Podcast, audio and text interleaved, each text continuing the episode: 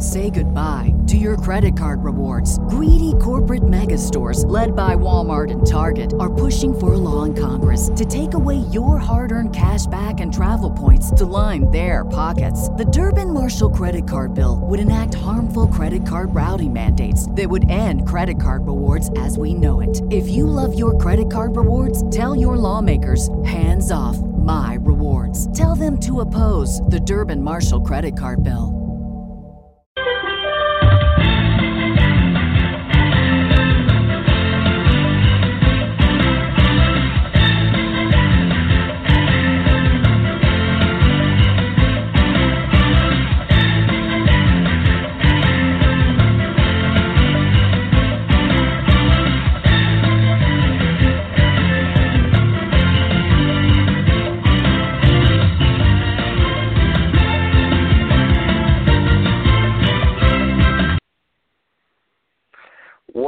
Up, everybody?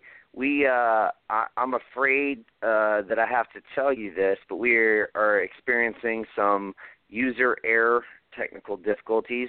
I accidentally set the show for 15 minutes, guys. so No. I'm gonna, yeah, I did. I set it for 15 minutes. I did. Short um, show I just saw Short it show. pop. Let's get to the no, yeah, I just saw it pop up. So we're gonna have to like uh cut this out. We'll be back in 15. Uh, come Hold on, back hold on, hold and uh, we'll. Nick, Oh, you got this? I think I think I can fix it. Just keep going. Okay. All right. Well, Jawan's gonna get on it, and so that's that's awesome if he can fix it. Um, so anyway, welcome back to the twentieth episode of Full Court Press. We made it to twenty, fellas. That's pretty awesome. Uh. Joel, what's happening, man? What's up, man? Let's do this. Let's talk. Let's talk some basketball. Indeed. Ah, you got your Brooklyn accent going down. Um, uh, Jawan, Jawan, what's up, man? How's the fix coming? Uh it's coming uh it's coming a little slow, but I'm gonna get there. Um I'm just really excited to talk basketball. All right. Yeah. Well, you got 14 minutes, so uh, not to rush you. no pressure. um, all right, fellas, we got a lot to talk about. Um, let's get it started with this, because I just this is not really on our on our topics or anything, but I got to talk about this for just a second. Just just bear with me here. Mhm. Um, oh, look, Jawan's already got it fixed. Nice. Good job, Word. Jawan. Thank you, sir. Um, Not a problem. so check that. Check this out. Kyrie doubled down on his flat Earth theory um, this past week, and so I got a challenge for Kyrie Irving. I live in Atlanta, Georgia. Kyrie Irving, uh, fly me from Atlanta down to Argentina, and I will get on a plane that you pay for. If you really, really want to want to test your theory, I will get on a plane from Tierra del Fuego, which is the southernmost airport in South America. It's located in Argentina, and I will fly all the way to Albany, Australia, over Antarctica, which apparently to flat earthers surrounds the flat Earth. Like essentially, they believe that uh, the North Pole is like the the uh, quintessential spot, and everything from that point is flat, and Antarctica just surrounds everything, and it's all flat. Um, I will get on a plane and fly. I'm not asking you to do it, obviously, because you, you're afraid you're gonna like fly off into space and shit. But like, bro, I will get on a plane and I will fly all the way over, directly over Antarctica. Um, I got a globe in front of me. I'm like looking at it right now. It's like it's like right over the middle of Antarctica. Antarctica. I will do it. So hit me up, son. Like I'm all about it. Like I love to travel.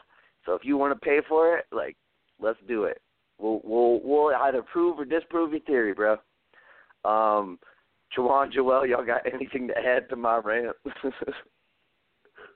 No. Oh no, no, that you you took care of that. All right then. Well, let's get into the show then. Um, we got a lot of topics tonight, man. We got nine topics with some subcategories, so let's get right into it. Um, I want to start off with a couple of, you know, who's been the most surprising team in a positive way and who's been the most disappointing team. Um, interestingly enough, there are not enough antonyms for disappointing. Try coming up with a word that is the opposite of disappointing. One word, nah, you got to go with positively surprising. That's what I had to had to write. So anyway, Uh-huh. who has been the most positively surprising team thus far? Uh, let's start with you, Joel. Who you got? Uh, I was well, I was talking to Jawan uh, the other day about this, but I think the, the team that has positively positively surprised me the most has been the Orlando Magic, because I legit had no faith that this team knew what they was doing. like I, I looked at their roster and I'm like, I don't really know what they're trying to do. And they and they made some roster moves. The the best move they made this this offseason was picking up Jonathan Simmons. And I was like, that's the only positive thing I could have gave them because I was like, I don't even know what else to do because I wasn't confident in their starting five. Well, And- and drafting, they drafted it. They made a good draft pick. Yeah, they did. They did draft well. I'll give them that. But I, but it was still a question mark because I'm not really sure what he's going to end up doing. Um, Right, and right. so far, it's, it's okay. He's been oh, he's been decent um, so far this season. But yeah, I just never expected this from them. They're playing really well. Like they blew out the Spurs the other day. it's like Yeah. the Orlando Magic. It's like uh, Aaron Gordon had like a 40 point, 40 something point game the other day. Yeah. Uh, him, them, him, Vucevic, Fournier. Um, they're playing well all at the same time. I think that's what's really the shocking part, you know. Uh, but yeah, Yeah, they're, they're- they're the they're- mo- they're the team that surprised me the most. Yeah, man, they're playing together. They're playing as a team. Frank Vogel has that team. In fact, they were my eighth seed for the playoffs last year, and I was so disappointed when they just sucked. You know, like I mean, what what did they end up like twelfth, thirteenth, something like that? Maybe even fourteenth. I can't remember. Um, I mean, I know they weren't. uh, I know they weren't the Nets. The Nets were the worst team in the East, um, but they weren't far from it. They really weren't. I mean, maybe I, I think the Sixers. I think they were 13th. I think the Sixers and Nets were worse than them. Those were the only two teams worse than them, as I recall. Um, Mhm. And like, but yeah, man, I uh, I agree. They they have definitely been um, very very surprising. Uh, Jawan, who you got?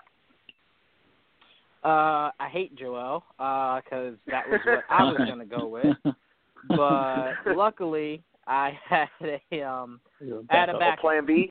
had a Nice. backup. Me yes. too. Because that's what I was gonna I'm go gonna with, go- and I had to. Don't don't steal my Plan B though, motherfucker. well, I, I hope I didn't. I hope I didn't. Um, I'm gonna go with the Detroit Pistons. I'm gonna God damn it! say. I'm gonna have to go Plan C. oh man, I'm sorry. See, Joel ruined all good. everything, man.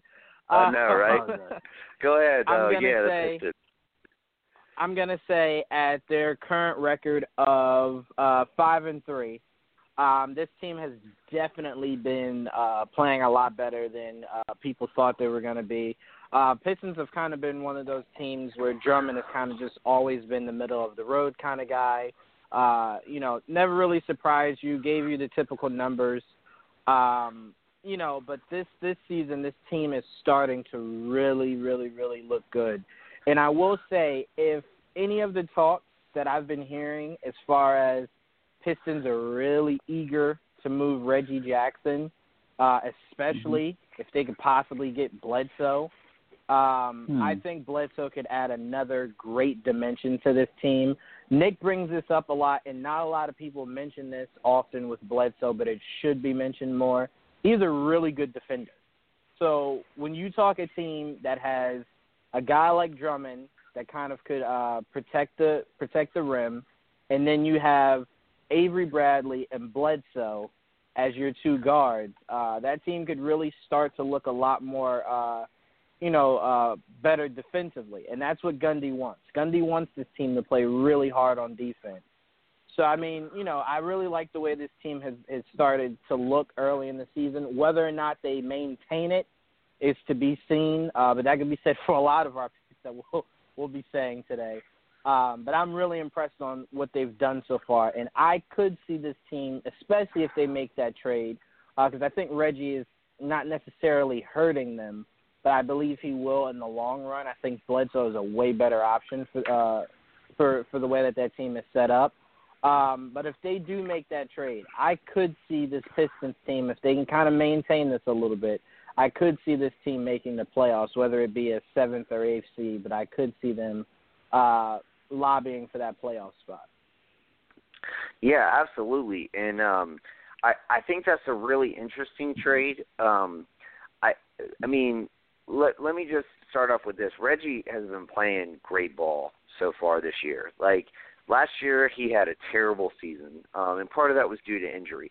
He's been playing really well this year, um, but I don't think you can undersell enough like just the tandem that would be Eric Bledsoe and Avery Bradley in that backcourt defense. Like that would just be so stout. Like like Reggie like and again, like I said, he's had a great season. He's not a defender. That is not his game. He scores the basketball. He's a reasonably good passer. Um, but his his game is not playing D. Um, Bledsoe is a great defender, and if you paired him up with arguably the great greatest defender uh, guard wise in the league of Avery Bradley, um, maybe I don't know, maybe minus Patrick Beverley. Yeah, I, I love Patrick Beverley, but nevertheless, you you have that kind of tandem in the in the backcourt. That is something to to be feared. Um, and so I, I think it, to me, if you're the Pistons, eh, regardless of how well Reggie's playing so far this year, I still think you make that trade. Just, just the, the upside with that is just so so great, and you know Stan Van Gundy loves his defense. So I mean, I, I don't know. I don't necessarily think that they would make that trade, but I would I would have to I would have to seriously contemplate it, and I think if push came to shove, I would I would make that trade as well, Jawan. Um, so I'm going to just continue my a putting my foot in my mouth from preseason, and b praising this team. I got to pick the Grizzlies, man. Like, I mean, y'all took my A, you took my B, so I'm gonna go with a C. I gotta go with the Grizzlies. They're number one in the West, first of all. They're five and two. Um, they don't have JaMychal Green.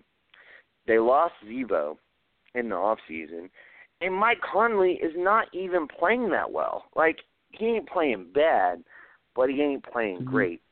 Um, I mean, his averages right now, seventeen point three points per game. That's all right.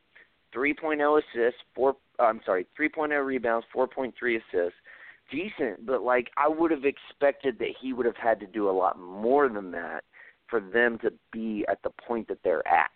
Um, they're just plugging and playing guys. Um, Tyreke Evans is playing really well. Ennis is playing great. Um, if they could ever get Chandler Parsons to just, you know, play for ten percent of what his contract is worth, you know, they would be, you know, that much better. Like that team mm-hmm. is just consistently surprising me throughout this season. And and not only that, like not only are they playing great, but they have wins against Golden State. They have two wins against the Houston Rockets. Um, and then, you know, uh, a, a loss to Dallas, which was unfortunate, and a loss to Charlotte, um, you know, last night uh, or the night before rather. Um, but the, the, their wins are very impressive. The way they play defense, like that, they just have built a culture there. All their guys buy in, and I'm sorry, Memphis, that I ever doubted you. Um, I, I got to say, I mean, I don't think they'll keep up this pace, but I think Mem- mm-hmm. um, I think it's safe to say, at least for me right now, I think Memphis, you know, barring any injuries, they'll make the playoffs yet again this year. Um, and I, at the beginning of the season, I did not think that was going to happen. So, props to you, Memphis. Um, y'all got anything to add about Memphis? Uh, uh I like this. Memphis. Go ahead, Joe. I'm sorry. no, no, that's all right. Um, I, I would say I said like uh, the, during our off season thing, like I didn't hate them as much as you guys did. That's true. Um, I didn't know if they would make. I didn't. I didn't know if they'd make the playoffs, so I couldn't like disagree there.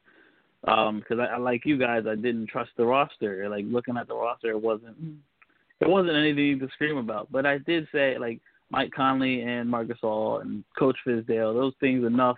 They've they've been consistent even through different coaches. They've kept the same type of culture. So I have to give them credit Mm-hmm. that they still hold up to this day. And those two guys just know each other so well. Mike Marc Gasol and Mike Conley. It's just uh, they're the they're the solid hard rock foundation of that team. Absolutely, man. Uh, Jawan.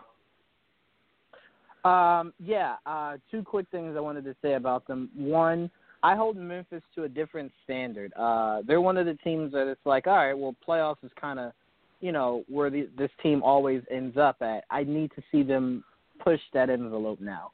You don't have that much Mhm. longer on Gasol, um, so you need to actually start making moves that can get you past uh, these teams you're losing to in the first and or second round uh, my expectations for this team, like I said, are, are a lot higher because of the fact that I can't just grade them off of are they going to make the playoffs. They make the playoffs. The question is, are they going to get past the first round when they make make it to the playoffs? Also, if I'm them, I know you're going to say no, Nick, and I haven't even looked into it. I just I'm just saying this off of off of the the rip. Um, if I'm the Grizzlies, I might call Houston and see if they want to take Parsons back. and see if I can get No if I can get Anderson or something. Just something that could kind of help me out and get rid of Parsons. so I mean, because if you Ain't think about nobody it, I don't taking know. Parsons. I'll tell you. I'll tell you who might take Parsons. Uh, the New York Knicks. and you know who I'm going to say it's for. Oh, yeah. Ooh. I wa- I was just saying it in, in, in reference to I think I don't think their contracts are that far off. So we know Houston wants to get no, out they're of they're relatively close. They're right around 20 million, both of them. Yeah.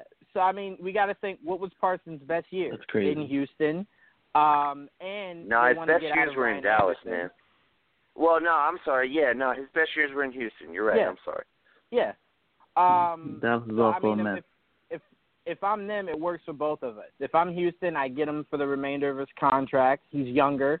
Um, there's a possibility that coming back to Houston will give him new life, and I get rid of Ryan Anderson. So I mean, to me, it seems like a possible win-win. But like I said, I'd have to look into it more. I just wanted to throw it out there. Mm, it it's it's probably not likely, but the way you explain it, it makes more sense than it does in real life. Let me just say that. um, but uh, I got one quick thought uh, as far as your your Memphis grading.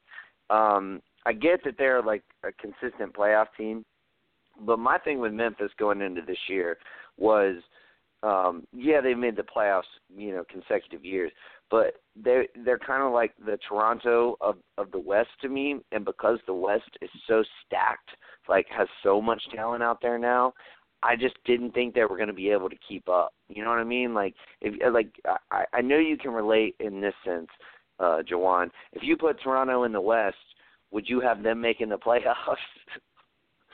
No. No, Yeah, and that's all exactly. So that's- that. No. and that's and that's how I saw well, and that's how I saw Memphis. Kind of, you know, taking they've been taking steps back for the past few years, but as far as just talent that they have on their team, um, but man, I, hey, they've been surprising me thus far this season, and like I hope they keep it up because I like the small market teams and I like to see them do well. Um, but let's move on.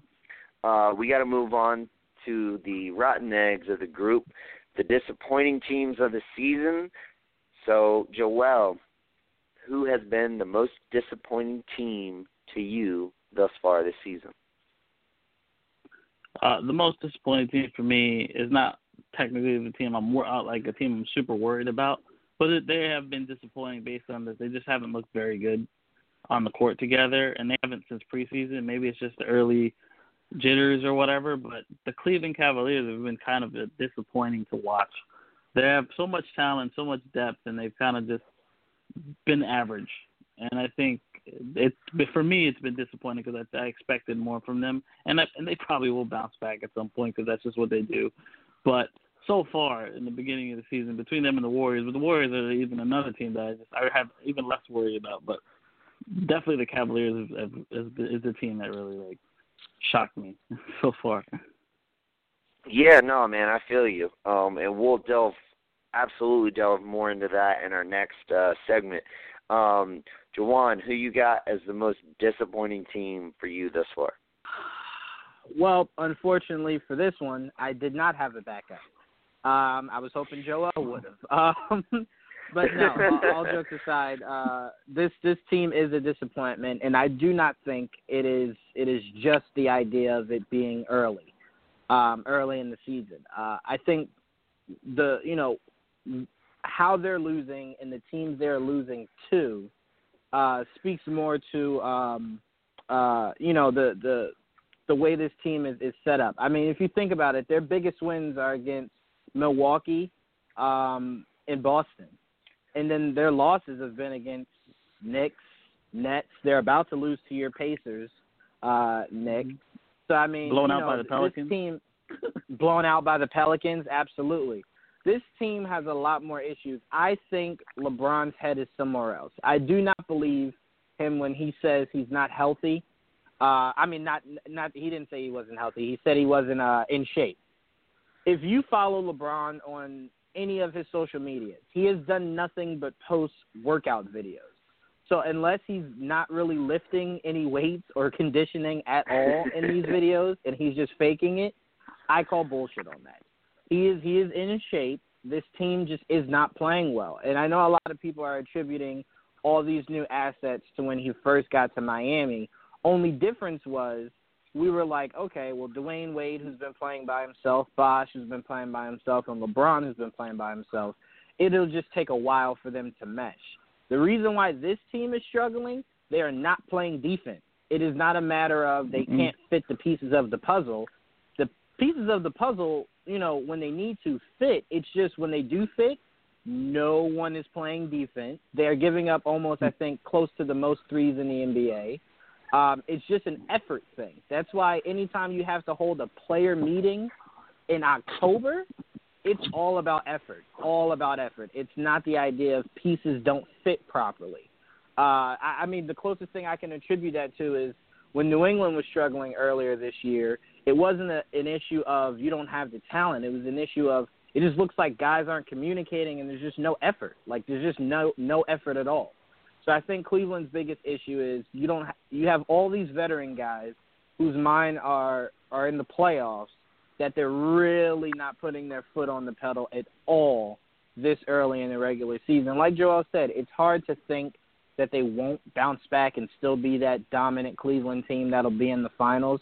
But I tell you what, if one of these East teams, whether it be Milwaukee figuring it out or maybe even Boston, they could possibly catch this team slipping. This team is a lot more human than it was last year.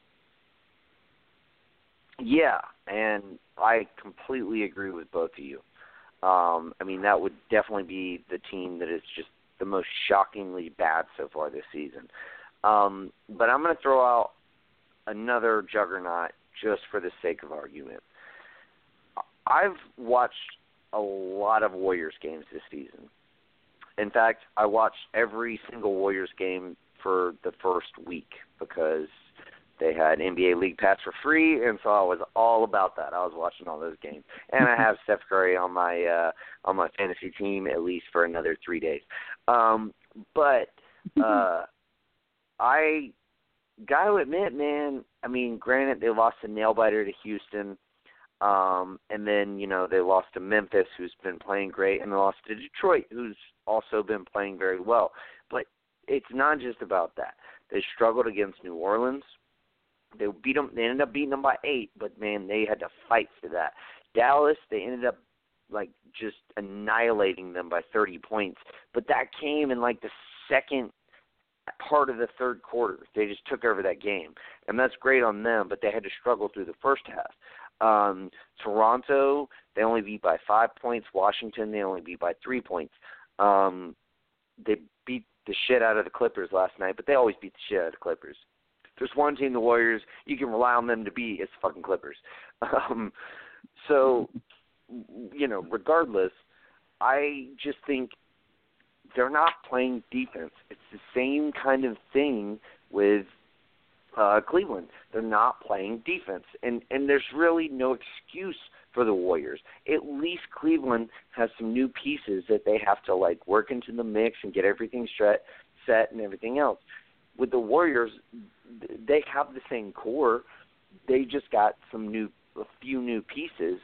I think they're going to work it out. I think they'll be fine. But the way that this team has been playing this year is so so different from last year's team. Um, Steph Curry's been balling out. He's been playing great. KD has not been playing that well um, for his standard anyway. Um, Draymond has been playing a little subpar. Uh, Clay has just been okay. Um, they just haven't really clicked yet this year, and I'm just kind of waiting to see if that can happen. Um, and I just can't wait to see OKC play them. I believe uh, I believe the first game's um, uh, in November, um, but I'm really looking forward to that Christmas Day game. That is just going to be off the chain. I can't wait to see it. I hope OKC just annihilates them. Um, I'm showing my colors here a little bit, but nevertheless, um, OKC's defense has been great this year, surprisingly great. Um, and you know, I don't know. I I think I see some holes in in the Warriors right now, and I almost wonder if maybe maybe the league kind of figured a little bit of it out. You know, I mean, what do y'all think? Do you think? Let me just pose this question to both of you. Do you think taking it taking that we're we're a year away from um the the Kevin Durant decision. Um right now, do you think Kevin Durant choosing to go play for the Warriors is a good thing has has been a good thing for the NBA at this current juncture? Do you think it's made the other teams have to elevate what they do or do you still think as we all thought last year that it's just a, a walk in the park for the Golden State Warriors. Uh, let me start with you, Joel. Well, it did it last year at least. That's how it felt, and that's kind of what it was.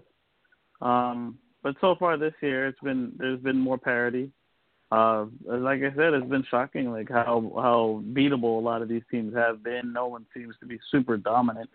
Um, but again, it is early and things could change. But as of right now, it's been really fun. So I've been really excited to see everybody go at each other and not one real one team stick out like a sore thumb. And I, I just like it. I like the way it's been looking. I like the way everything's like been handled. Um, teams. I mean, more. There have been some surprising teams. Obviously, there's been some disappointing teams. But the reality is, the two top teams that we thought would just destroy and eat everybody at the top have been fairly average. And again, I'm not sure that that's going to stay like that, but as right now, that's what they are. They're both kind of just there, and uh, maybe they're just on a hangover or whatever. But that's just how it is right now. Yeah, absolutely. But but I need you to answer that question though. Do you think KD going to Golden State is after a year out, over a year out? Do you think it was do you think that decision at this juncture in time is good for the NBA, or still do you think it's bad for the NBA? Uh, at the time it was bad. Now it doesn't look as bad. This is it's hard to say. Fair enough. I'll take at, that. At I'll take that. um, true. I mean, it's hard to make that decision right now. I, um, hey man, no. I'm, I'm just putting y'all on the spot. I think it's I think it's great for the NBA. Uh, ri- reminds me of the second year of LeBron in Miami, to where all teams were kind of like, all right, how can we get in on this? Bringing superstars together. Remember the Nets trading away their entire future, thinking Mhm. uh, Joe Johnson, Lopez, Garnett, and Pierce would, would Mm. rival that. And Deron Um, Williams, yep. So you know, it's yeah, Yep. yeah, and Deron Williams. I'm sorry, I just completely forgot about him. Um, I don't so, blame you. Know, it's always good. Everybody else It's did. Why should you be any different? exactly right. It's always good for the league because uh, a lot of these teams that kind of you know just kind of just sit there uh, the fan base is kind of demanding them to be at least more competitive. So you're just seeing teams this season more competitive. Uh, you know, a, lot of the teams that are just typically going to be bad because they don't have the talent are just going to typically be bad. But a lot of these teams that were just like, it's an effort thing. Like, why aren't you being competitive? Why are you looking to tank every year? Um, we're, we're seeing since they changed that whole aspect of tanking, right? Exactly. But we've seen since they changed the aspect of tanking, uh, along with the fact that you just you just don't want to be that losing team for you know for like six years trying to uh you know piece something together. So a lot of these teams are looking to get something competitive on the court. Uh I don't know if it's directly because of of Durant going there because um a lot of these power moves are made by trades, not necessarily uh, free agency. So it wasn't guys coming together. Uh, it was just more of teams like I kind of want to get rid of this guy who doesn't want to be here. Um, but yeah, I mean, you look at the way OKC is, is set up. You look at the way Boston had themselves set up. Um, you know, a lot of these other teams, yeah, it's directly because of Durant going there. And um, you could say that the league right now is a lot better. Now, whether or not those teams, those two teams, end up we inevitably think they might end up is to be seen. But right now, basketball has been very, very fun to watch. Uh, not that many blowouts, uh, although your Pacers did just blow out the Cavs. Um, it Damn has right been a lot did. more fun to watch these games. Well, and here's another thing that I find very interesting. Um, of course, there are a few teams who just decided to utterly, completely rebuild. You got your Hawks, um, you got uh, Chicago, um, maybe two or three other teams, Dallas. Um, but a lot of these teams are trying trying to stay competitive and trying to put together rosters that can play and win. Um, Indiana is an example of that, as you just pointed out. Um, you've got uh, blah, blah, blah, blah, um, Sacramento. They haven't been playing very well, but they have put together a team that they're trying to win, and I find that really intriguing. I think like you're you can put together a better team even if you don't have a star player who is great. Like if you're if you're a mediocre team with a star player, you can be just as good of a team without that star player if you make the right additions. And I think and I was saying this at the beginning of the season and you know, I understand you guys for saying like you're crazy, but that's what I saw with Indiana. I like the pieces that they put together. I really really like them. And they've been doing a lot of this without Miles Turner, mind you, um, who I think is probably, you know, their biggest piece um, that, you know, they've yet to unleash. So I I I think overall the KD move made a domino effect where the teams that were contenders got better. The teams that were um, not really contenders uh, made moves to stay in that playoff race, and you have fewer teams at the bottom who are just utterly crap. Because um, there was a lot even last year, and even more the year before, and you don't really have that many this year. I mean, hell, even like Brooklyn, I think they're you know three and five. They're they don't have a great record, but they're playing really well. Um, so you have a lot of teams that are playing really well, and I think you can kind of all track that back to that KD decision. I, it's just very interesting to me. But Yeah. nevertheless, Oh no, go ahead. oh, go ahead. Go no, no, no. Go ahead, Jawan. I was just gonna say I was watching uh NBA TV had a thing to where all the owners were doing like a sit down and all talking to each other. And one thing I noticed was a lot of these owners weren't looking Golden State's owner like in the face when he was talking. They were all kind of looking down or looking at each other. So you know, I bring that up to say that a lot of these owners that were close but not there with Golden State because of that Durant move, they're like, all right, we got to do something. I'm sick of these guys winning every year for like the past what is it? Uh, well, they didn't win uh, uh, the year before, but being in the finals over my team, um, you know, they're kind of getting sick of it. They, like Joel's sick of there not being uh, any parity. I think the owners are, are right there with you, Joel. So you could tell by some of the moves that we would have never thought could happen that have happened this year. Uh, for a lot of these teams. And like you said before, Even even the with the. Nets, yeah, uh, there's some yeah. Uh, even with the Nets, they're just more competitive. Like you don't watch that and go, "Oh, the Nets are going to get blown out by 90 today." They're kind of playing more competitive. It's somewhat fun to watch. Um, so you know, it, it, it is a good thing for the league, especially if in the next three to four years we've had uh, different teams in the finals. Absolutely. Yeah. And and I think honestly when it all comes down to it that's what we all want no matter like how it happens. Um but let's transition cuz I really want to kind of break this down and we we kind of got a smooth transition here. Is parity making a comeback? Um we've got teams that look like they can compete with the Warriors. Um we've got teams that are are playing on that second tier, if you will, um, who are you know com- competing for those those playoff spots, and then we've got a few teams there at the bottom, you know, who are just we know aren't going to play well, um, but you know they're young, they're fun to watch. Um, do you think parity is making a comeback in the NBA? Uh, let me start with you on this, Joel. Uh, currently it is. I mean, based on what we've seen so far this year and all the teams playing the way they've been playing, and like I said, the top is not as uh, lopsided as, as we thought it would be. Uh, yeah, it kind of looks like there's more parity in the league, and that's kind of exactly how I like it because uh, I like to see some type of competition, and I don't really. I hate when it's dragged down by just two like two teams like the whole year, and it's like it's not very exciting when you know exactly what's going to happen at the end, and it's like I kind of want to see a, a, more, competitive, uh, like playoffs.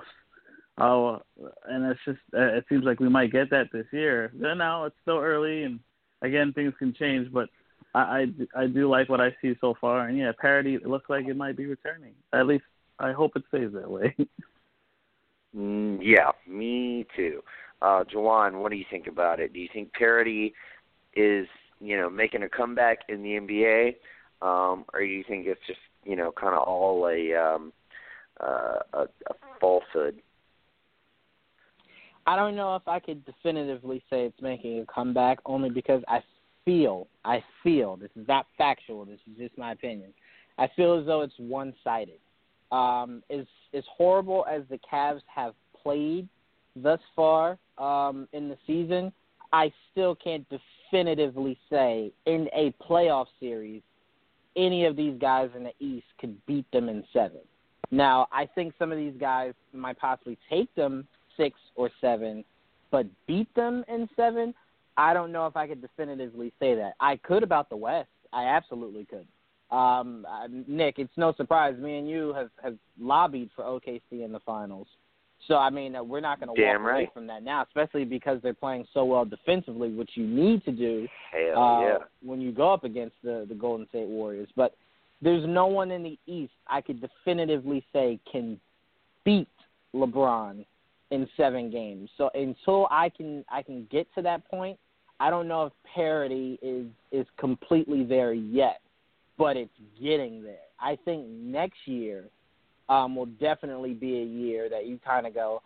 I don't think it's as clear cut as it as it has been for LeBron in the past eight years or seven years, however many years it's been, or Golden State in the past four or five years. So I think next year will definitively be, um, you know, the year to where, especially all these, you know, uh, news stations and TV shows, kind of go. I don't know if I have Cleveland in the finals. I don't know if it's that easy for the Warriors. Um, but this year, like I said, I don't know if there's anyone in the East I could definitively say will beat LeBron in seven games. Yeah, no, I feel you on that. I mean, it, it's really tough to say, and especially because you know we don't even have Isaiah Thomas yet, so we don't even know what this team's really going to look like. Um, like, I mean, what I mean to say is, yes, they've been struggling, but when they get Isaiah Thomas, that's just going to give them a whole another offensive dynamic that is probably going to help them most through the East. You know what I mean? Um, Yeah. but I will pose this. I think if Giannis keeps up the tear, Middleton gets his game right, and Parker comes back and stays healthy and plays well, I think the Bucks could potentially beat them. Call me crazy, but I really do think you could we could be seeing a season of the changing of the guards, and here's why. LeBron's like 32, 33 years old. He is well past the point of which an average individual starts losing a step. Now LeBron ain't lost a step yet, and I'm not saying he's going to do it this year, but he could. Everybody does at some point. Father Time is undefeated, so it could happen this year. And Giannis is young. He is athletic.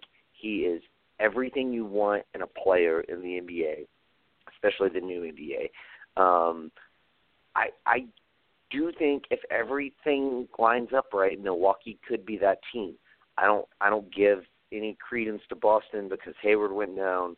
Um, I, I think they'll still be competitive. I just don't give them a chance. And even with Hayward, I don't know if I'd give them a chance. Um, they just don't. They don't have a player like Giannis, so it's it's just hard for me to give them a chance. Um, I don't really give Washington a chance either. Again, John Wall is Giannis. You need that that one guy um, who is just heads and tails above everybody else. Um, and the Bucks have it, and I think they could.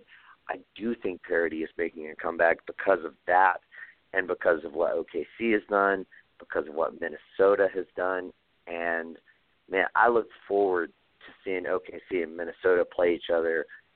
What two more times this season? More, more. I mean, they're in the same division, so they're gonna at least Four two times. more times. So that's two more, yeah. Two Four more. times? Yeah, yeah, yeah, yeah. Two, two Oh more yeah, times. yeah, four times. Because both those, yeah, both those games were terrific. Um, and I mean, I still, I still can't get over that bank from Wiggins. Like that, that was bullshit. um, especially So, I after mean- Melo during that three. But uh, go ahead. I want to ask. I want to ask you and Joel. Can you definitively with Milwaukee? Because I mean, that's the only team. Uh, it sounds like you were taking serious in the East, Nick. Um, yeah, as far as a, a can you- could beat Cleveland. Right, right. I'm not arguing that. Right. I, I, I definitely understand your point on that.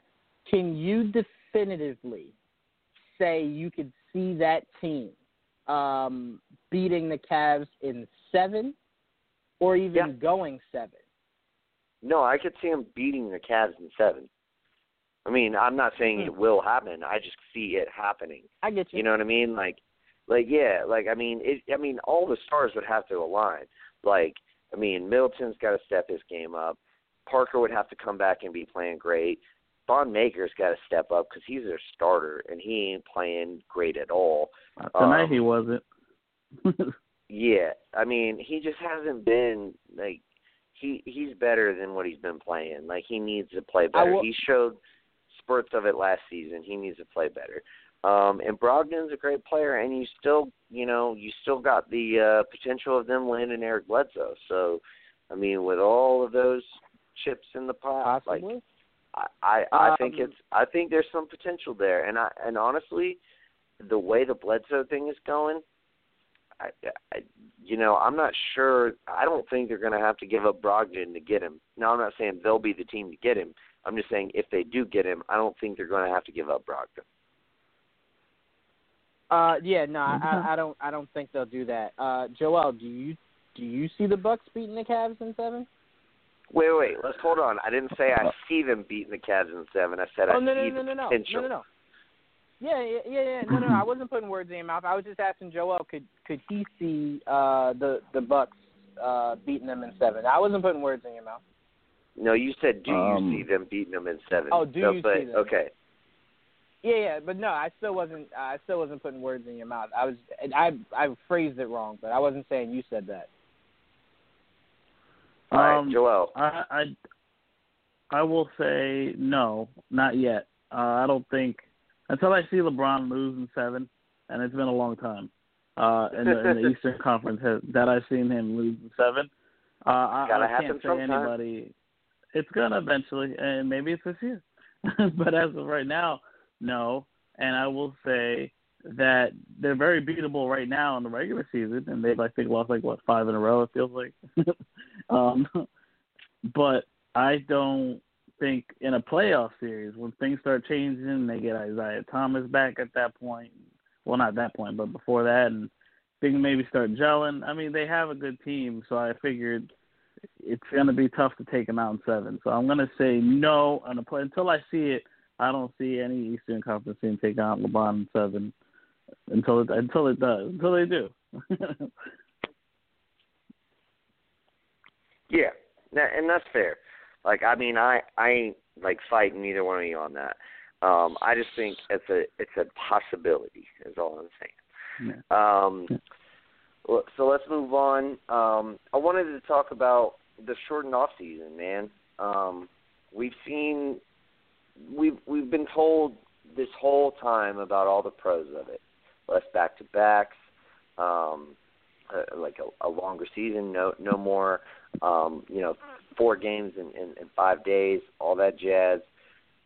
But from what we've seen thus far, do you guys really think that this this um, longer season and a shorter off season has been a good or bad thing for the NBA? Um, let me start with you, Joel.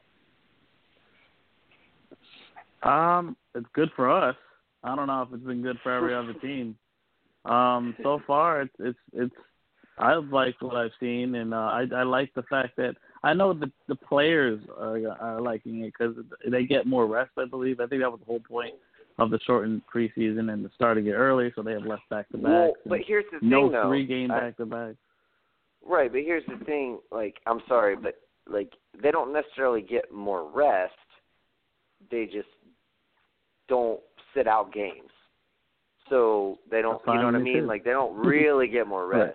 But go ahead. I'm sorry. I didn't mean to interrupt you. Right. I mean, but that they did it for a reason, and uh, I, again, it's it's helped uh, our viewing pleasure. But I, I haven't had an issue with it so far. I like it, and I probably more likely you're going to keep it this way. And um, I'm not sure how if, if there's a pattern, and that that's the reason there a lot of these teams don't look as good as we expect because they got a shorter training camp and they went right into preseason, and a lot of these teams are using the regular season now as an er, as a preseason game, and it's possible that that's the reason, and that's what's going on. But uh, so far, I like it, so I'm not complaining. Uh, I hear you. Go on. I like it. Um, we know the NBA only did it to uh, make sure players would stop sitting out. Um, but I, I like it. I mean, honestly, most of these players are in shape because uh, they spend their off season playing basketball. So it's not like these guys are getting fat and now they gotta, you know, slim down even quicker now because cause the season starts earlier. So it's not like they drastically changed what they were doing beforehand. Um, I, I I like what you've seen from from the idea of that. I feel as though the players are rewarding the idea of not having to play back to back, um, showing that they're they're fresher. Uh, it's less wear and tear, um, and you're seeing really good things from a lot of players. Uh, and, and thank goodness you haven't seen any um, you know, uh, basketball. Well, I don't know how to really define basketball-related injuries, but nothing to where it's like, uh, you know, a player not being um, physically there is why. Like Hayward was injured because he landed wrong. Lin was injured because he was because he landed wrong. Like it wasn't basketball related that got them injured or anything like that. So um, you know, it, it hasn't been like a wear and tear on these guys. All these guys look fresh. Uh, they're out here trying to drop 30 a night. So it, it's just been a lot more fun to watch because it's more competitive. Um, but like I said, the NBA didn't do it for us. They did it for them. Uh, but it didn't hurt. Damn right. No, and I think that's a, I think that's a really good point to make. Um, we benefit from it because we get a, a longer season of basketball, so that's all fine and good. Um, but the reason they did it was not to get players more rest. They did it to get players to play more games. Like let's not let's not pretend here that it, it there was any other motive than to try to make players play more games because that is what they wanted to achieve. Um, so that's why they did it, and by doing that, they shortened their off season. Um, they shortened their preseason uh, I I gotta say I'm not really a big fan of it. I think I think you I'm not gonna say you can draw a correlation between like the Hayward injury and the Lin injury, um, and the other slew of non-season injur- injuries that have been, you know, that have happened. Um, but nevertheless, uh, aside from the injury side of things, which again, like I'm just saying, you you, I I think it's utterly impossible to make a parallel between a shortened off season and injuries in that regard. Um, I just I don't I don't think you can connect A to B like that. Um, but the to me again the motive is what what frustrates me. Um, and it was all done so that players wouldn't sit out when all you really needed needed to do in my opinion was make the schedule in which teams did not play uh, nationally televised games on back to backs. That's all you needed to do to begin with. You didn't have to tweak everything else. Um, and you wouldn't have had people sitting out for those nationally televised games because that's what they're concerned about. Um, I just, I think they will keep it. Um, I do like that we get a little longer of an NBA season. Um, we get more to talk about because God knows we ain't really talking that much about preseason. Uh, more summer league, if anything. Mm-hmm. Um, but nevertheless, man, I, I I don't I don't like put it this way. I don't like the characterization of it. The motive is not characterized in the way that it should be, in my opinion. Like Adam Silver should be blunt. We want our players play as many games as possible, so we lengthen the season in order to get them to play more games. Not we lengthen the season in order for our players to have more rest and not get hurt. No, they had their rest. They were just sitting out games, and you didn't like it. You want them to play more games, so you made the season longer so you could give them less of an excuse to rest. But that that's it. That's what it is, in my opinion. Um, Joel, do you? I mean, do you think I'm wrong in that opinion? No, I just don't care. no, that's, that's fair. Hey, no... man, that's fair. I just, yeah, I don't really have that strong a feeling about it. It just it works for both well, sides. So, so at least so far it, it is. So that's all that really matters. It, I don't think, but see, I don't really think it works for both sides. I think it, I think it works for the owners, and I think it works for the fans. I don't think it benefits the players. I don't think there's any benefit to the players whatsoever. Um, in fact, I think if anything, it's less beneficial to the players because they don't get as much time to prep. Um, like put it this way: if you're Batman and you got half the prep time that you normally had, maybe you can be Darkseid. Just saying. Uh, Jawan, do you see the point that I'm making? No, no, no. You yeah, don't get to yeah. start. No, you don't get to start off with this and Batman like that. Batman Mm. could have 15 seconds and still pull it off. You know how I feel about oh, Batman. God Uh, damn it! Why to- did I go to you with a Batman? Uh, With I the don't lead know. in with I don't Batman. know. I don't know. That was don't that was man. my fault. yeah, that was shame on you, man. You know I love Batman. um, but to, to get back to NBA, I, I get your point. Uh, I don't think it was necessarily in the best interest of the players, but I don't think they're complaining either. Uh, I think the players are more so like Joel. I think uh, the biggest thing they were looking for was to not have to play back to back. The fact that they don't have to play back to back, they understand it was going to come at a cost. no, they're still playing Uh, back you to weren't back, just not as many. Yeah, not Yeah, as they don't do those I'm triple sorry, ones I, I anymore now. Right, they don't have to play as many. Well, they haven't they done- knew, they They knew. well, they haven't done back to back to backs in a long time. They but they were having to play four game four games in five days, four that's what games. they were having to do. right, and they don't have to do that Um, anymore. right. So Right. they knew that would come at some kind of risk, and that risk being they decided to shorten preseason and extend the the, the regular season. Uh, the th- the thing about shortening preseason though that I'm sure didn't really matter to the players because I think basketball is possibly the only preseason that just doesn't matter. Because what do we pay attention to preseason for? To see guys who wouldn't uh, regularly get playing time play. Well, usually those guys who don't really get that much playing time go to the D League anyway, or just ride the bench.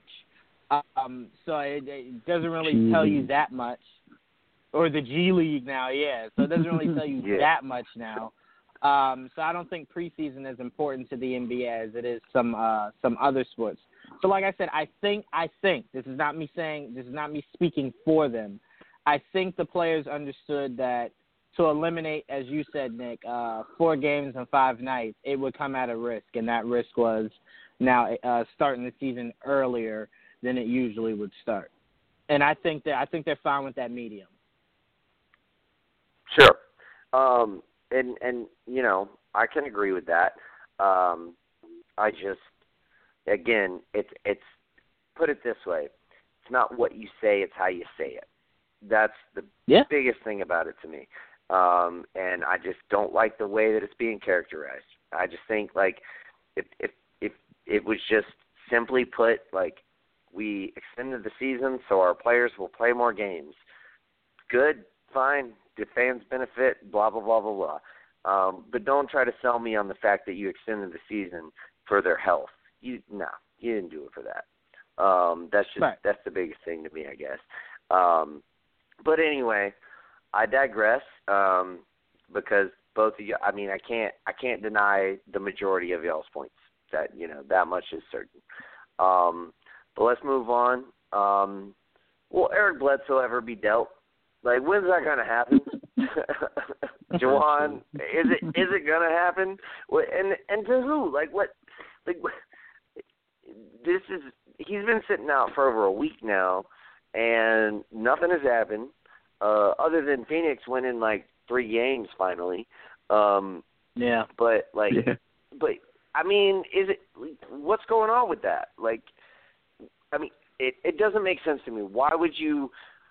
Why would you say we're, we're done with him, we're moving him, and you don't even have a deal in place, and now you're scrambling to make a deal, and now you say you're not in any rush to make a deal? Um, fair Well- enough, I guess. I mean, I guess you're not in any rush, but nevertheless, you know, you want to make a deal. Like you, you, you need to make a deal. You need to get him out of there. You, you need to get something back. What are your thoughts, Jawan? Um, well, Phoenix, honestly, is possibly. I thought uh, the Knicks were the stupidest organization as far as handling um, uh, locker room issues. Suns definitely Yeah. set a new uh, a new standard. Um, i If you're the Suns and you don't want Bledsoe because of his tweet, do you know what you do when the media asks you? When the media goes, "Hey, you know, what did you think about that tweet where Bledsoe said he was at the hair salon?" As management, who does not want other teams thinking he is a problem or an issue, you laugh it off and go, yeah, you know, I sometimes am with my wife at the hair salon and I want to get the hell out of there quickly too. You do not feed into the media and further an issue you want people to think is a non issue. A lot of teams still want Bledsoe. I'm not saying teams are, are backing off of Bledsoe because of the whole he doesn't want to be there. Uh, that'd be stupid. What I'm saying is you do not want to hurt the trade value. A lot of teams, because they know he does not want to be there and he is not playing, aren't going to give you the farm to get him. They're just going to say at some point you're going to get tired of paying a guy who is not playing, and you'll give him to me. So you don't have anyone that's that's you know going to be desperate to make those Kyrie kind of trades or you know or anything like that. You're going to get more so of how the the Pacers got that that Paul George trade or how kind of the Knicks got that Melo trade. You're going to get more of trades like that uh, that are definitely more one-sided uh, than than anything. So if you're Phoenix, you handle this completely wrong. Um, you should have fired. Uh, was it, was it Earl Watson or whatever his name was? You should have fired him last year. I, I didn't understand how you had him uh, coach a full season. I, I didn't get how he got that job. Um, but if you're Phoenix, you you definitely need to start answering some of these calls. Get Bledsoe out now, because a lot of teams, like I said, they see what's going on. They know what's going on, and they're not going to jump the gun to make this trade. Especially when Phoenix has said almost every day, "We're in no rush. He's under contract." Yeah, well, so was Kyrie, but Cleveland was smart enough to understand how you didn't want that kind of issue leading into your NBA season. It was just best to get it done and over with now, uh, or, well then, so you didn't have to worry about it. You knew Bledsoe didn't want to be there at the start of the season. The fact that you dragged your feet, he had every right to to be publicly upset about it. So you should have traded him then. So I Phoenix is just really stupid on how they're handling this, and I don't see Bledsoe being traded till the uh the till around the trade deadline, honestly, because Phoenix is in no rush, and people aren't going to give them uh the farm to get them. Right. And well, and and here's the thing, like there is no no chance, in my opinion, that Denver would not at preseason at the time that Bledsoe said what he said and they decided, or now, there's no chance they would not give you Mudiay and Faried. There is no chance. They don't want Faried. Faried has no minutes on that team, and Bledsoe is just exponentially better than Mudiay. And if you you add those two contracts of um, Faried and Mudiay together, they almost equal Bledsoe exactly. So just do that trade. Just get Mudiay. Like you, you're not going to get Brogdon. You're not. Like the the Bucks are not going to give him up because if they would, they would have already done it. So just go ahead, bite the bullet, take Mudiay, take Faried, and call it a day. Like that to me, that just makes so much sense. It's ridiculous that they haven't done it already. Joel, what are your thoughts on it? I agree. Uh, I, I just they didn't put themselves in a good position. like, like you can't do what they did and expect to get what they want because they want like fucking a pick and a young player and a rotation player. And don't get me wrong, Bledsoe's mm-hmm. a great player and he deserves to get compensated for a guy like that. But honestly, he's like he's not he's not playing now. He's uh you seem to not be in any type of rush. No one's in a rush to give you good good stuff for him. Um, as good as he is, he's 27. He's not exactly a young player anymore. So it's like so only certain teams are going to give you certain things, and they're to either. Uh, the reason he hasn't been traded is because they're not getting what they want. They're not getting the offers they expect. I mean, they're they're they're asking, but the teams are not willing to give up um, their future for this dude, and I don't blame them because they don't need to. So at some point they're gonna have to crack. When is that? When that is, I don't know. Will it be trade deadline? Maybe, maybe earlier.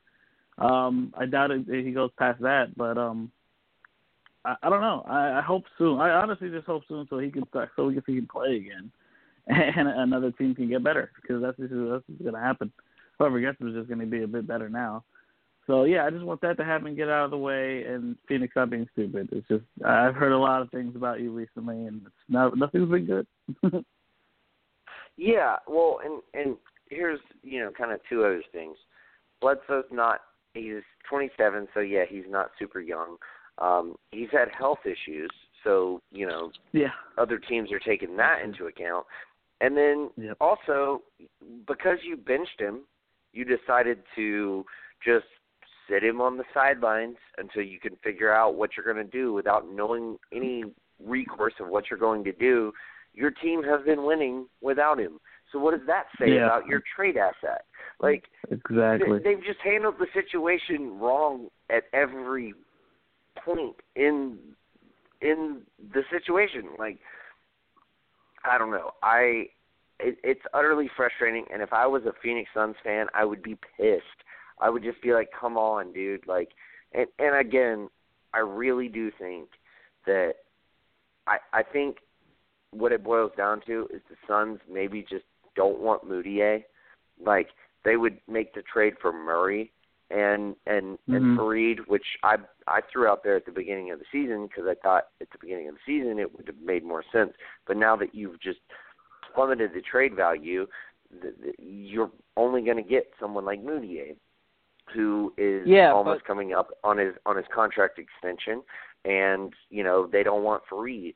I mean, I think, but I feel like Denver would be willing to make that offer, and I feel like if you're Phoenix at this point, you need to take that offer. Jawan, I'm sorry, you were saying? No, no, no, no, no. Uh, I'm sorry, I was cutting you off. I apologize.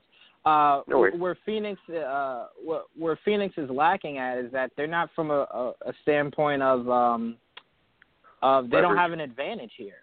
Yeah, they don't have any leverage or an advantage. I mean, the reason why uh, Cavs were able to get a deal um, that kind of got them, you know, around the same uh, value for Kyrie is because one, Kyrie's young, and how skilled he Mhm. is. Like there was no way anyone was going to say, "Nah, I don't want to give you Isaiah Thomas for Kyrie." Uh, no, yes, absolutely, I'll give you for two reasons. One, he's younger and possibly a better player, and two, um, you know, uh, the the health issues, and I didn't want to pay him. I'm not paying Isaiah Thomas.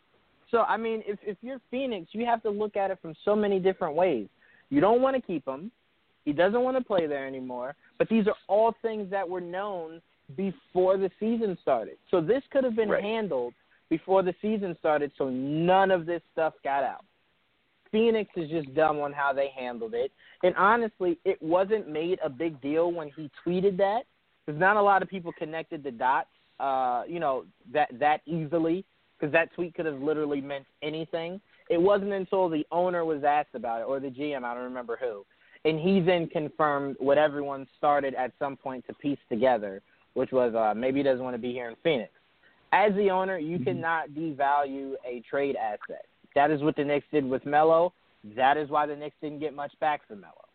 There was a point to where team all teams knew Knicks had to get rid of Melo. There was no way the season could start with Melo still being there.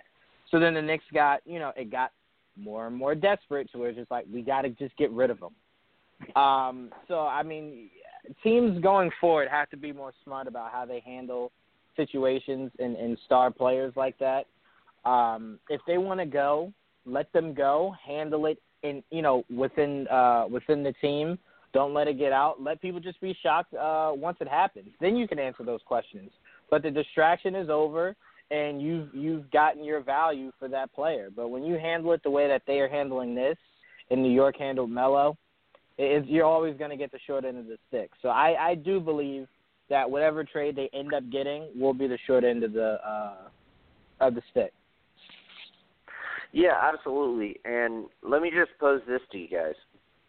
There was a rumor, and obviously it's just a rumor, um, but there was a rumor that the Cavs were offering Kyrie Irving for Eric Bledsoe and Josh Jackson.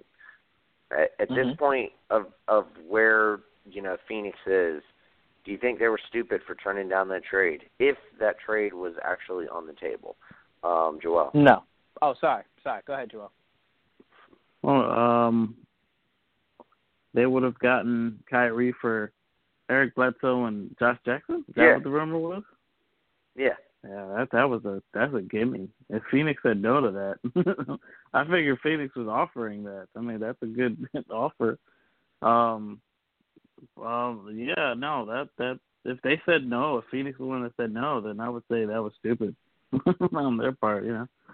But I-. Man, and honestly, at the time, I said I see why Phoenix didn't do that. Um, but now I'm second guessing myself. But Jawan, you seem to be on the opposite side of that. Why do you think that? Uh, for only one reason and one reason only. Kyrie would have never committed to Phoenix ever. So now you would have been out Bledsoe, your newest rookie, and Kyrie. I know he had one more year. I'm talking few, I'm talking long term. So long term, I mean, so you would have ended back in the same spot you were trying to get out of by getting Kyrie, which is start to bring Phoenix out of mediocrity and into an, an actual, uh, whoa, whoa, you know, whoa, good whoa, team. whoa, whoa, whoa, whoa, whoa, whoa, whoa, whoa, whoa, whoa, whoa. Phoenix is not mediocrity. Phoenix is god awful. Let's just be honest. Okay, sorry. Like God Kyrie would have no, lifted saying- them to mediocrity, which is what you're saying Okay, that that would have Yes. right. Yeah, that that Right, Kyrie okay, would have been comfortable with mediocrity and would have left. Right. Right, right. So I mean, if if you're if you're Phoenix, Josh Jackson uh, being your rookie, uh, Bledsoe didn't want to be there, so I'd be more uh, interested in doing maybe Bledsoe and Chandler for Kyrie, Well, but not my goddamn future. right, of course. but not my future. So I mean, Well, honestly, here's my- Kyrie. Go ahead. I'm sorry.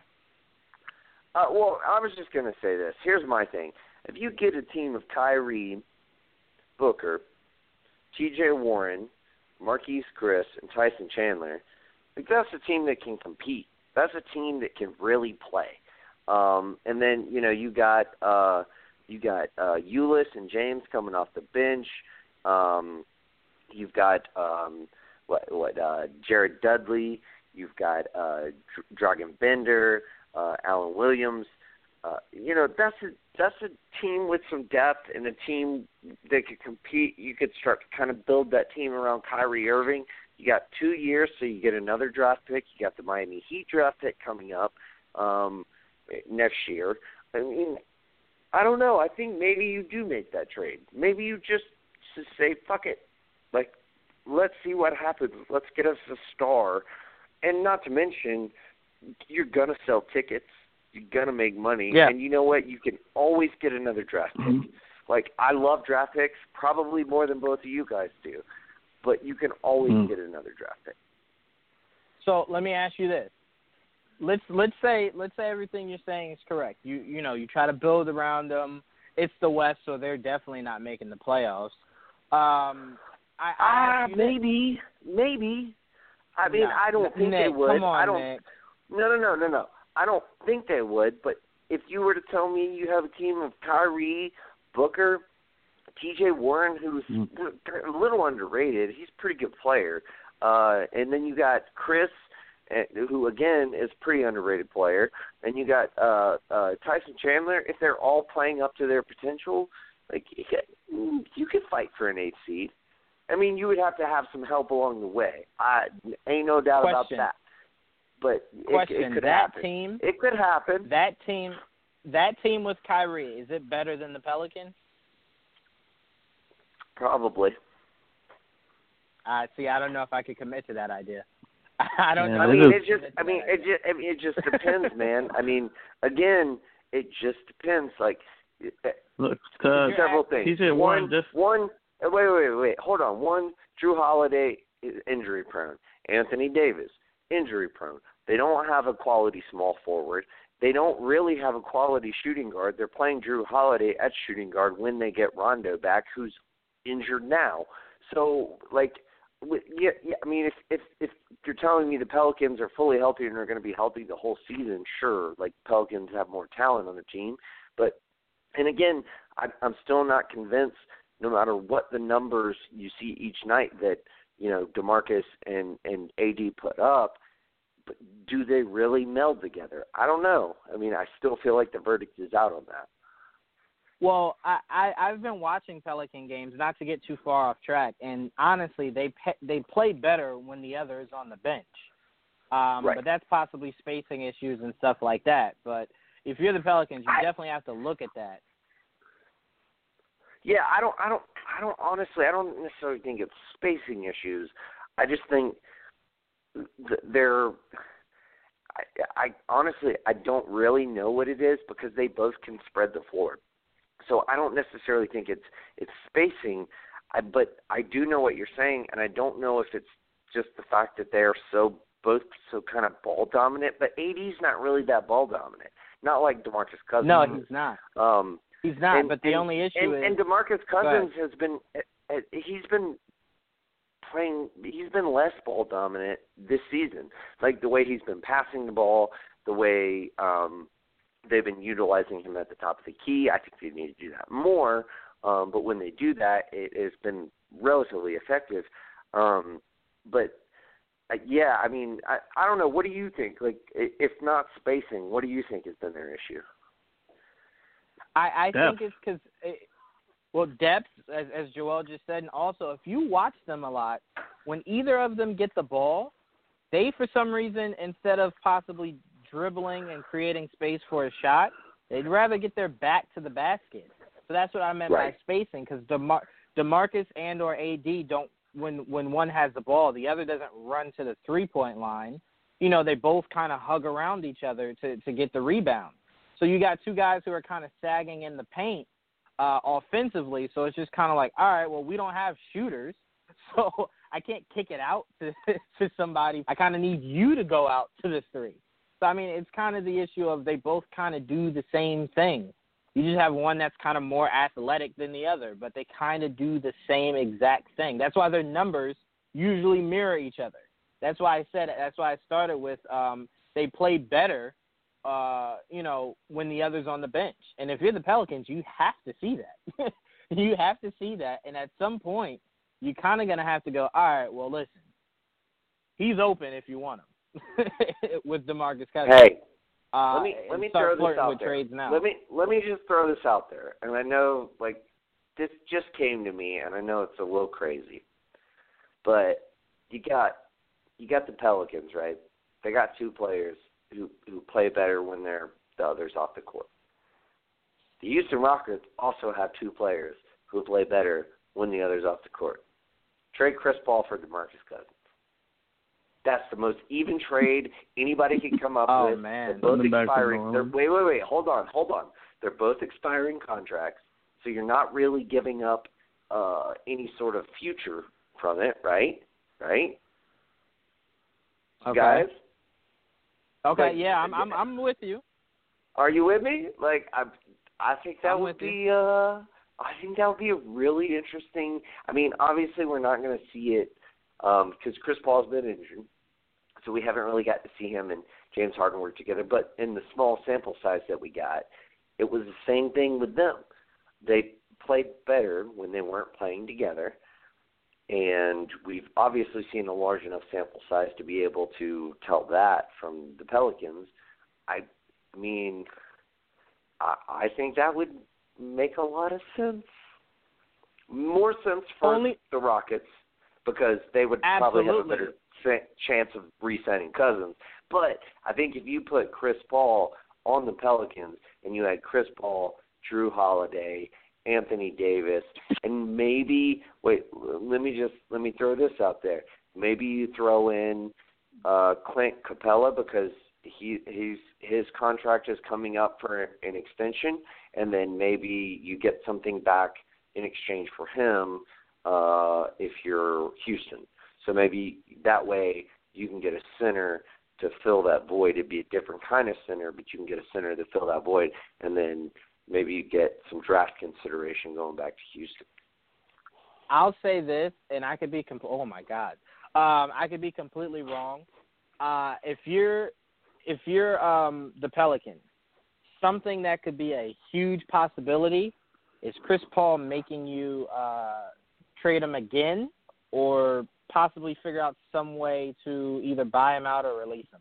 I do not see Chris Paul wanting to play with that team even though he has Anthony Davis, who could be one of the best players in the league if healthy, I don't see how Chris Paul does not put up a fit every night having to play with uh the Pelicans. I don't know, man. I- I just Uh, don't put it. this way. Put it this way. If you had if you had Chris Paul, Jrue Holiday, Anthony Davis, and Clint Capela, that's a damn good. That's a foundation. Like, and not to mention, here's the other thing. Let me throw this out there. Um, Chris Paul can say all he wants about, you know, he'll walk, yada yada yada, whatever. The reason that he did what he did with the Clippers was so he could get traded. Um, that if if they had called his bluff, he would not have walked because he could not have gotten that money. He could not have gotten the the room for the extension because that's what he wants. He wants that extension till he's 38 years old, which he fought hard for um, when he was with because he's the head of the players union. Like, I think you could put him in that bind. I think he would sign that contract. I think he might sign that contract and demand a trade, but you would still get that value back for him. I only thing Joel, Joel, go is- ahead and tell me I'm crazy. ahead. Wait, wait. Let's let Joel tell me I'm crazy. Tell me I'm crazy, Joel. I just want him to get traded so you guys could sleep at night. At this point, just hey man, It's it ain't it ain't about sleeping. I just shit. I just came up with this thing. I just I don't I I don't think they have a problem with each other. I think they're perfectly fine playing with each other. I think it's just there's just a, such a significant drop off in talent after Jrue Holiday. It's fucking ridiculous, and that's the reason they're just not that good. it's just it's a three man team. It's tough to do that with three with three dudes. Um, Really, it is what it is, it's probably inevitable. two and a half man team. Yeah, it, it is too. Imagine it's. uh, I'm just giving Jrue Holiday some props, but it really is. yeah, team. all right, all right, fair enough. Um, but it is. It's sad, and that's what it is. That's what it really comes down to. And it's not going to last together. They're not going to last together because of that. So this nice experience, I mean, uh, experiment, was only going to last for like this, maybe like the rest of the this half a season, and then he'll probably get traded for nothing because unless they get some type of compensation, and who knows what they're gonna get back. And I like I like the trade that you came up with again with the Wizards and uh, trading Demarcus to Washington oh, yeah. Porter. I thought that was a pretty decent trade. Uh, I don't think Houston's going to trade Chris Paul yet because barely barely played. So I mean, are you going to trade someone? I mean, I think they like him more than you do, obviously, at this point in Houston. Right. but um, yeah, no, I think that's um, fair to say. but um, yeah, I mean, I guess it's going to happen eventually, and we'll see where the event he ends up going. But as of right now, I do like seeing them play together. They are a fun team to watch when they're on the floor. It's after Yeah. that things get fucking messy. I will. I won't argue that at all. But I think if you're the Pelicans, if you want to, if you, if you're thinking about uh the future, the best thing to do would be to trade Demarcus and just surround AD with shooters. I mean that that would be the best logical They tried. thing for that team. they, they did try. They did try. Uh, you just gotta yeah, but no one can again. stay healthy. Uh, because yeah, that's Yeah, very true. that's but the answer, the answer to that not working, uh, e- even if it, it wasn't a health issue, the idea of it not working, you can't answer it by by giving him a player that's identical to him. Uh, because that that's that, that just was never going to work. I mean, you saw that in small samples last year, and then you're seeing it fully full fully fledged this year. That they just do too many of the same things. It's just really not going to work. It, it's not going to work. Well, I I will give I I'll split the difference because I do think Joel has a good point in that they don't have the people around them to make it work. And I don't think Mhm. and that's here's here's my thing with New Orleans. They don't make smart decisions. They sign people like Omer Asik to, you know, ten, eleven, twelve million dollar contracts. They send people like Solomon Hill to eleven million dollar contracts. They send people like E'Twaun Moore to eight, nine million dollar contracts. They overpay Jrue Holiday exponentially. I get it. Like he's your hometown guy. Mhm. You want to pay him. You don't pay him that much. No one else is going to pay him anything close to that. Don't don't do don't make an Alan Williams decision. And I know both of y'all get that reference. Um like Oh, or at least I know Joel gets that reference.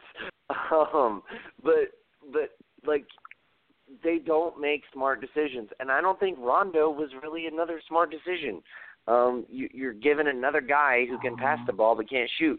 Maybe it'll work. Mhm. Maybe I just don't see it on paper, and maybe it'll work on the court. I don't know. But I, I see that as less I of as a working than I like Jrue Holiday and, and Rondo is harder for me to see working all the time uh, than uh, Davis and Cousins because obviously statistically it's not stopping them from doing what they got to do. Problem is the rest of the team can't play on their level. they just can't. Right. Right. Well, and that's the thing. Like, if you were going to sign somebody this off season, like, sign somebody who can play the three. Sign anybody who can play the three. Tony Allen can't play the three. Like, and he can't shoot. Yeah. So, regardless of whether Yeah. he can play the three or not, you need someone who can play the three and who can shoot. Like, why didn't you You may have to retire. Right. Why didn't you like just just like throw out everybody else, resign Jrue Holiday, and go after like PJ Tucker? Like there there's there were Yeah. several threes who were available, CJ Miles, um, who who, who would have fit the, them so well, and they didn't get any of them. Yeah. And That was a it's just- loyalty contract. That's what that no, was. and I get because that. I think they should have totally let him that. walk. Honestly, No, I don't necessarily think they should have let him walk. I just think they should should have paid him what he was worth. Um, but the thing is, again, Yeah. you already have over thirty million dollars doled out to E'Twaun Moore, Solomon Hill and Omer Asik. And if you add in Mhm. Alexis Ajinca, uh, you've already got like thirty-five plus million dollars. So like they just they they sign bad deals. They they they've done that for the past like five years, and they Mhm. can't get out from underneath it. And that is the trouble with them. Um, and so I think if you did have the flexibility to bring in the right kind of talent to work with AD and Cousins, it could work. But they don't have that flexibility, and they don't have the wherewithal and really, honestly, the smarts to make things work. They don't have. I don't know who their GM is, and I don't like to dog anybody. Well, I don't. I don't mind doing it either, but let's just say I don't. You know, um, but nevertheless, like he's he's certainly no Morey. He's certainly no. um uh you know what's his name with OKC like it, it, the dude's just not that good. Yeah. Like he ain't making moves that is making his team better, and that's just the way it is. So I'm gonna split the difference with yeah. you guys. I think that could work, but it's not going to work because of the situation that they're in. Yeah, I agree I with will that. Say, I agree. I will say really quickly, uh, one thing I am tiring of is these rookies that that pledge their allegiance to these franchises that could care less about them. right. I want to see more.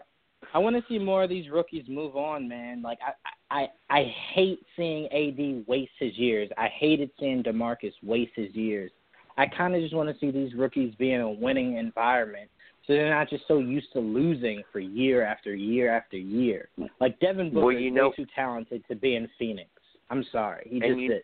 And you, well, and here's the thing, like because you, as a rookie, um, a talented rookie, usually sign a four-year deal, um, and then after your four-year deal, you enter restricted free agency. However, um, you have what's called a qualifying offer. Now, if you mm-hmm. um, manage to negotiate that qualifying offer and get the team and the player to agree to the qualifying offer, um, the player plays for a lot less money than he would have made otherwise, but he becomes an unrestricted free agent after five years. That is exactly what Nerlens Noel just did with the Dallas Mavericks. I think it will Mm. be interesting to see if more players do that because they value their mobility more than they value, you know, ten more, maybe fifteen more million dollars for one season, um, because they're going to make that regardless the next season.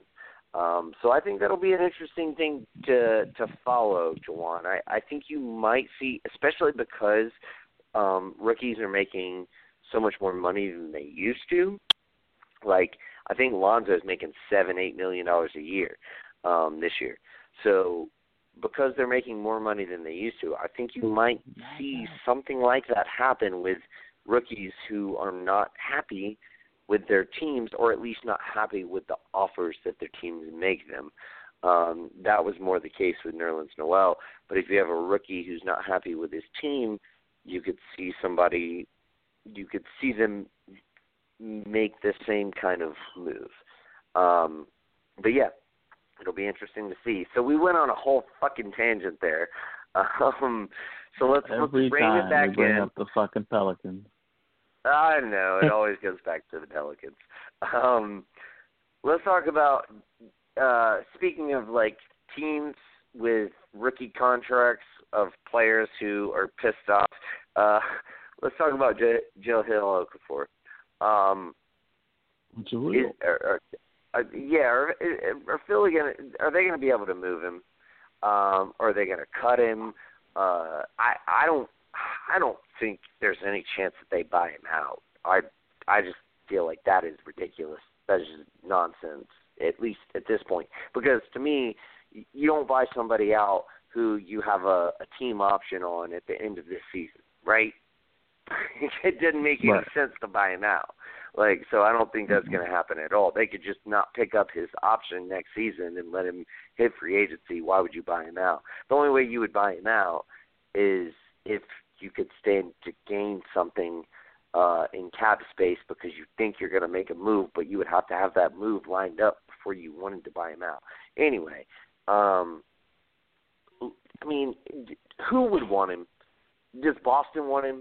Does, I mean, is there anybody out there who really wants Jahlil Okafor? Uh, Jawan, is there anybody? Um, honestly, I think he could do good things for Phoenix. Uh, not great things. I think his potential of possibly being up there in the conversation of uh, a potential great player has definitely diminished. I think he could be really so good for you, Phoenix. you got new Eric Bledsoe trade then, right? Absolutely, and I think the guy. I mean, hey man, I just like I just feel like that's a that's there it is. I'd trade Jared Fultz. Bailiff Um, and and that dude for Eric Bledsoe. Done deal. We'll throw in a second round. they definitely wouldn't take that. They definitely wouldn't Hell take no. that. But honestly, if if I'm if I'm Philly, I'm looking at the issues I'm having with Fultz early on, and I'm thinking to Mhm. myself, hmm, if I could get Eric Bledsoe and get out of this fault situation and get out of Jahlil Okafor, Whoa, whoa, whoa, whoa. I think that's something I look at. You Yeah, want to trade too Fultz? Early. Absolutely. Oh, you were crazy, bro. You just For Bledsoe, you just traded Yeah. you just traded two early first rounders for him. Ain't no chance I would do that. You were crazy. and that's that's wait, wait, wait, wait, wait, wait, wait, wait, wait, wait, wait, wait. Hold on one second. One second. One second. And that is tonight's hot take. Take the floor, Jawan. That's a hot take. no, honestly, I mean that that's something Philly is is known for doing is is drafting high and then kind of either wasting the talent and the talent leave or trading off the talent. But if you're looking at Fultz, if you're honestly going to look at it, because think about this, you don't necessarily uh, need a point guard that's good at passing because Simmons is your point forward, uh, and then you don't need someone who's necessarily going to be a, a, a scorer every night because that's what Embiid is there to do. You need someone that complements both uh, Simmons and Embiid. And the fact that we said Bledsoe has other intangibles than just scoring, he plays really good defense. The Philadelphia Sixers need that, especially because Redick plays no defense.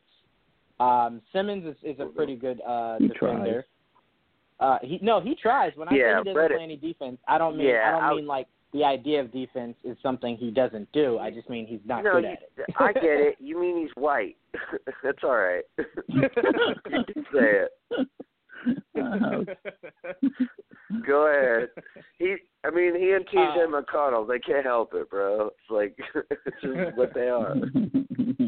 I like PJ McConnell. It's no um it like I said, it's no but he's the to him. same I mean, way. He tries real hard, but he's just. I mean, he's white. He He's- really play he's defense. someone he's someone that puts his all into offense and that's why he's an, an offensive threat. He's he's never been known as a two way player. So I mean I, it's no knock against him, Yeah, but but it's just fact. he's so scrappy, I mean though. He's scrappy.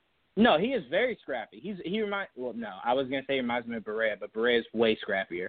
Um Yeah. I, I- only reason I I say I do that is because I do not think Fultz complements them well enough. We haven't seen him enough for me to even make a wild accusation like that. I just was I didn't think when they drafted him he was someone they should have drafted. Um, I, I think with Embiid being the the huge numbers guy that he can be, and Simmons being that walking triple double that he can be, you just need a point guard who can play defense and complement the guys. Like if Embiid has to kick out, you just need to be that guy that can knock the shot down. And Bledsoe can Eric be that guy.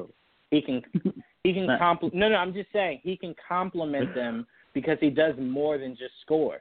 If I had to ask you right now, what is if if Fultz was having an off night, right? Like he wasn't he wasn't hitting the the bottom of the uh, the basket.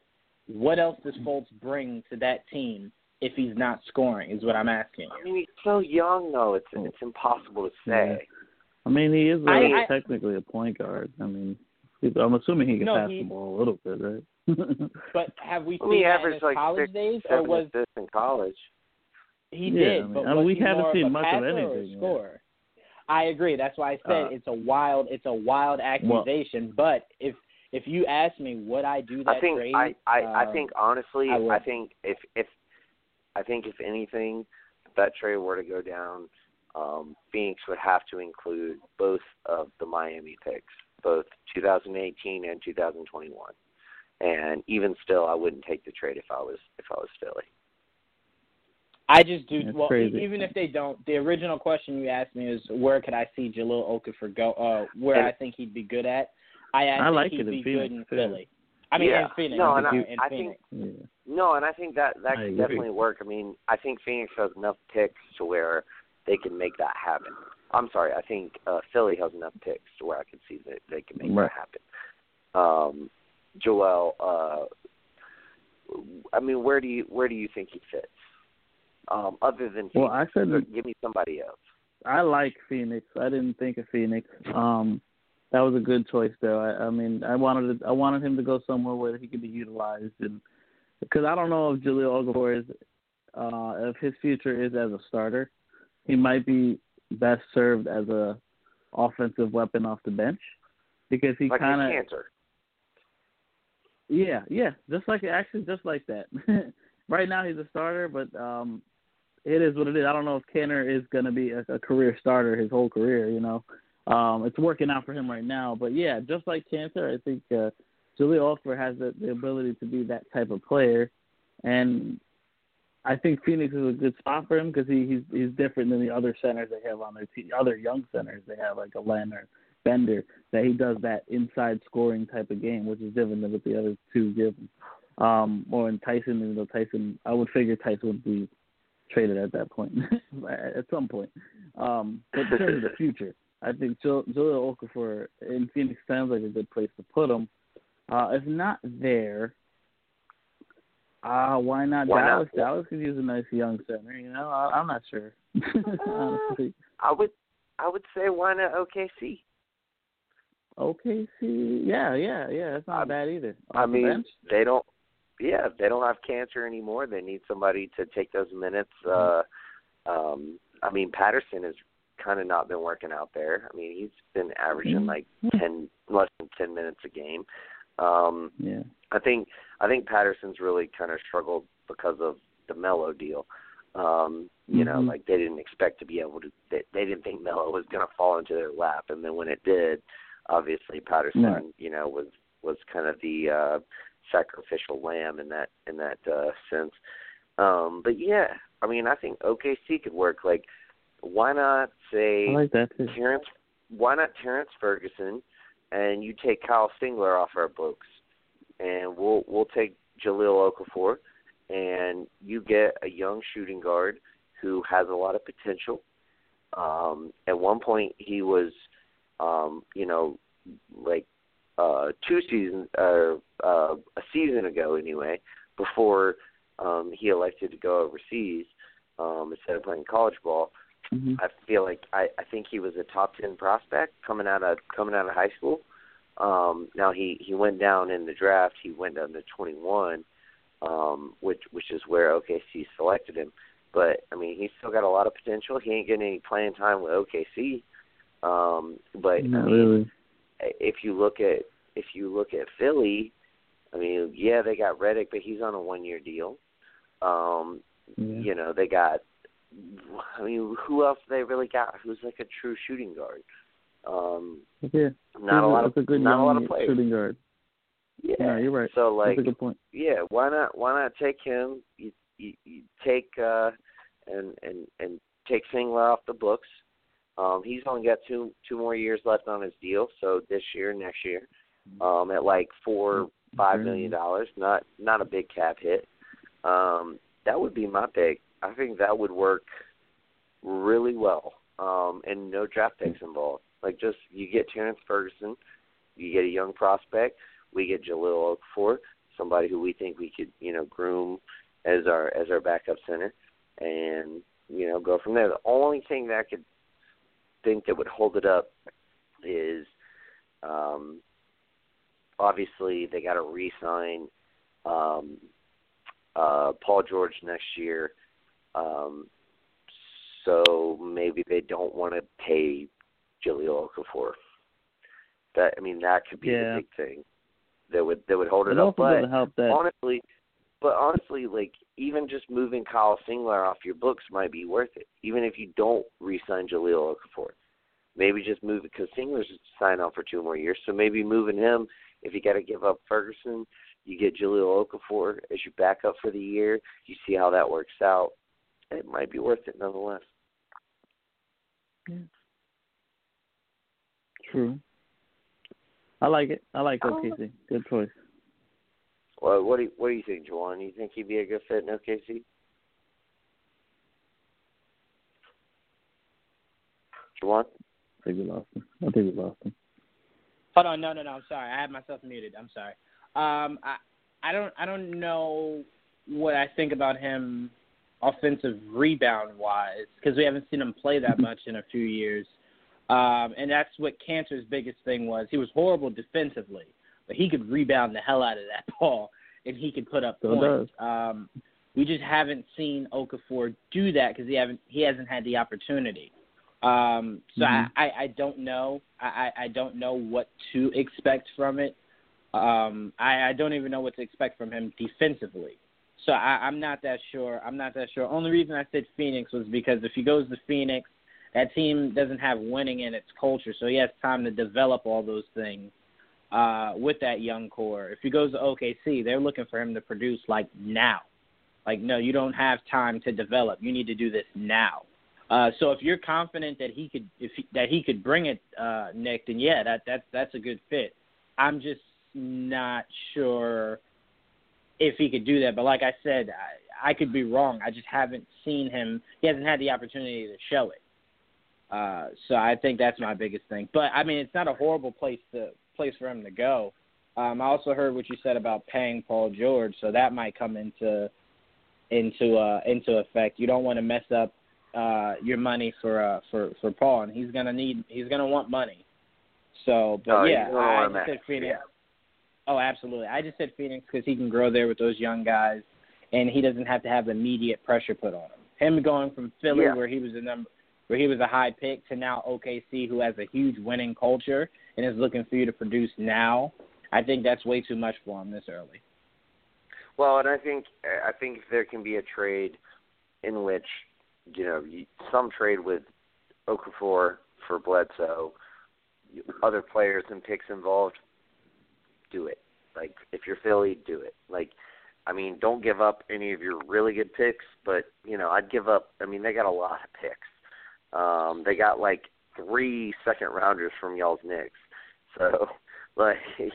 Um, Can you not remind you know, him? Sorry, man.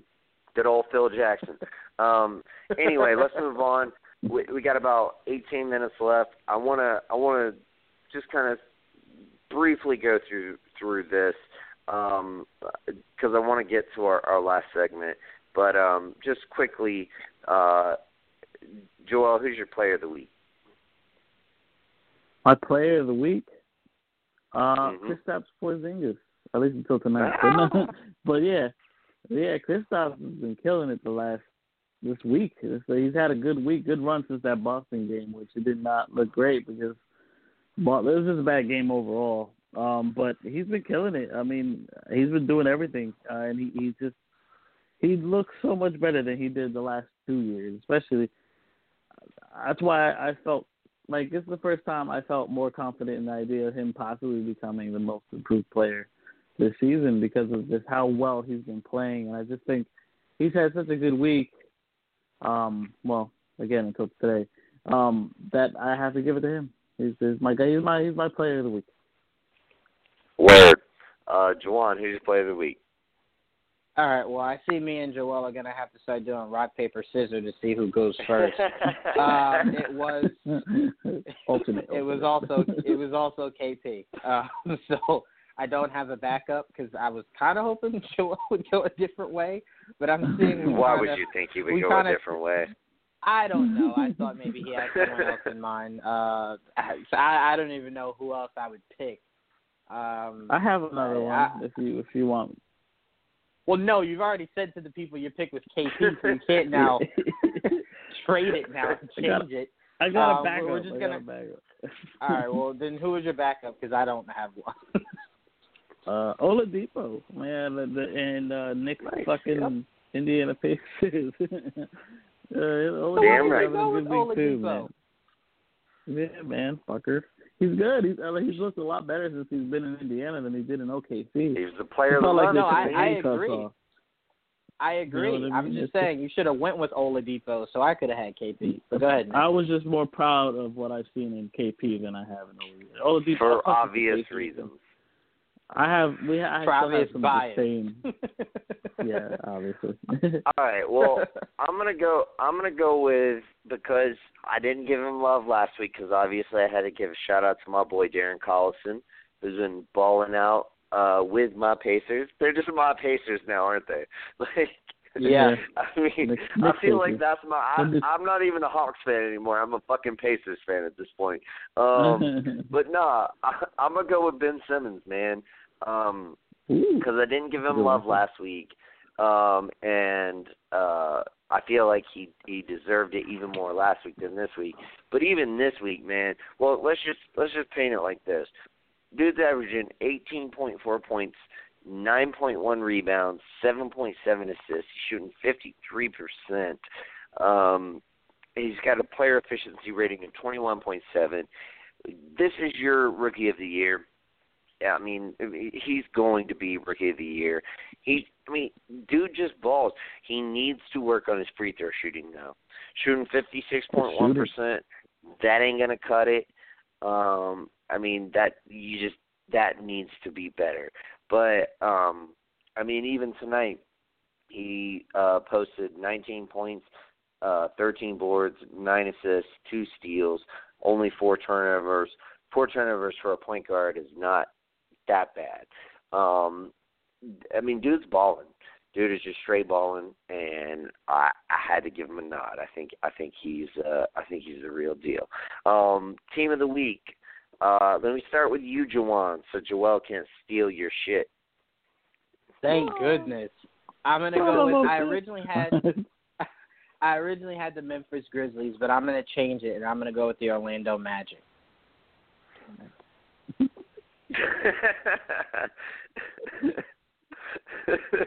All right.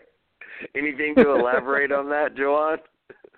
Uh, yeah, sure. I was for. No, but seriously, seriously, them sitting at six and two, them sitting at six and two. Uh, the game they put on tonight, Gordon hitting the go-ahead three to uh, beat the Grizzlies.